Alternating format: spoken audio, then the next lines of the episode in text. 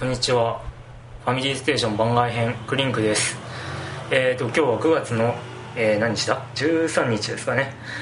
仕事が終わって家に帰り着いたところです。ですね、今回番外編で、僕クリンク一人なんですけど、何をするかっていうと、セガサターン復活計画ということで、実はですね、昨日の夜9月12日ですね、セガサターンを再び遊ぼうと思って、で、ウィザードリーのリルガミンサーガっていうのをやろうかなと思ったんですけど、セーブ容量、本体のセーブ容量がですね、ウィザードリーを遊ぶには足らないということで、バーメモリーをどうしても復活させなきゃいけないんですが、バーメモリーが全然認識してくれなくてですね、で何度かやって抜き出しして、でクレイ55とかの、油さしてみたりとかしたんですけど、でなんとかかんとか動くようになったなって思っているんですが、ウィザードリーリルガミンサーガーをご存知の方はお分かりだと思うんですが、オートセーブ機能がついていまして、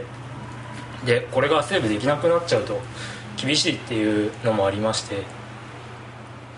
とりあえずそういった状況で不安定なバーメモリーをなんとか安定して動かせるようにするにはどうしたらいいんだろうとか、昼間にツイッターでずっと話をしたところですね、何名かから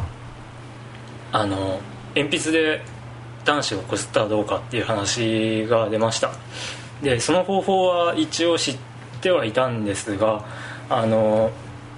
僕としてはですね、そういった、やり方っていうのも知ってはいたんですが、そういうやり方じゃなくって、何か半永久的にというのも変ですけど、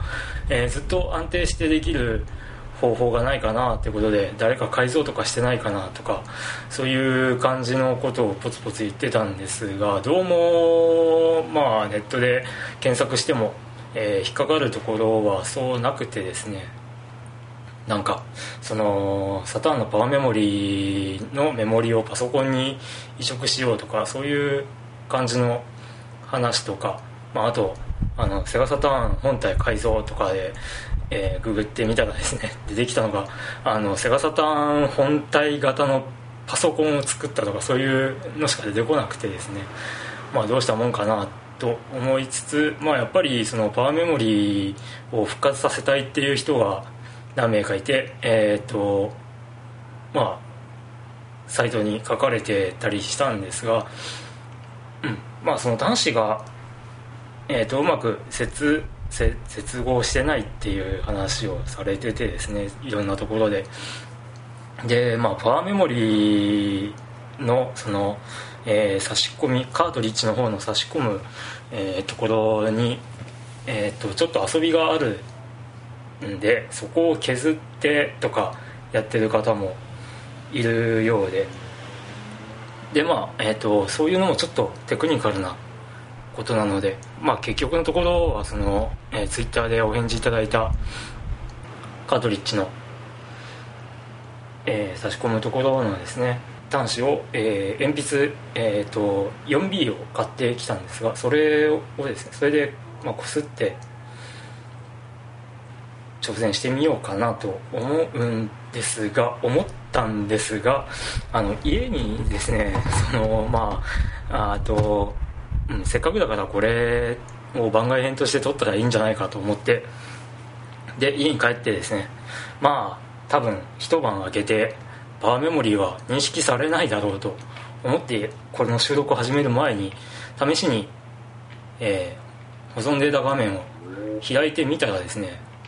ちゃんと認識されてますでよく言われるセガサターンのカートリッジの、おかしくなる時に出てくるゴミっていうやつですね、それもないという一応昨日ちょろっとやった、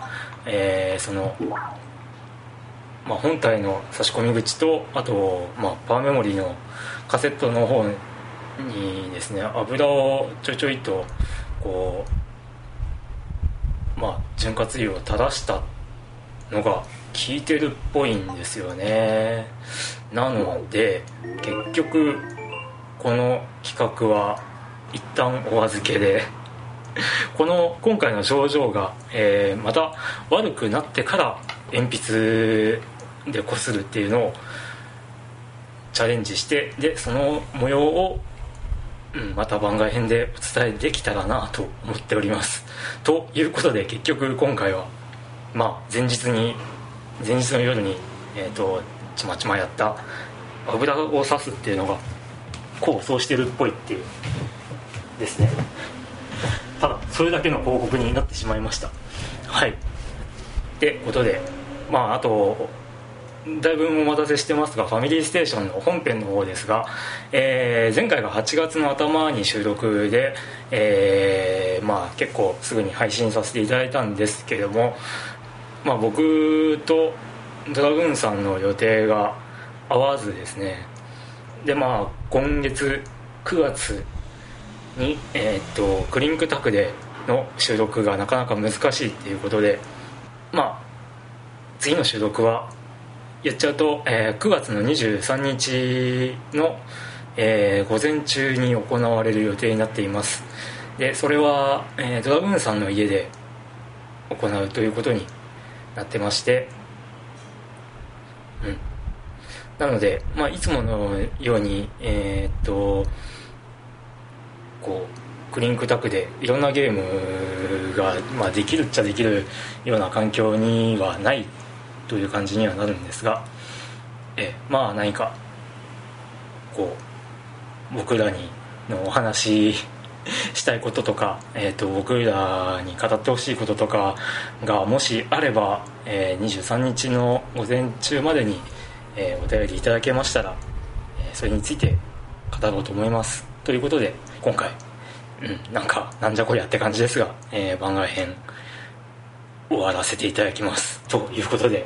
次回の収録9月23日収録分で、それが多分配信されるのは9月末か、10月に入ってしまうと思いますが、それまで皆さんどうか、お待ちいただけたらと思っております。ということで、ファミリーステーション番外編クリンクでした。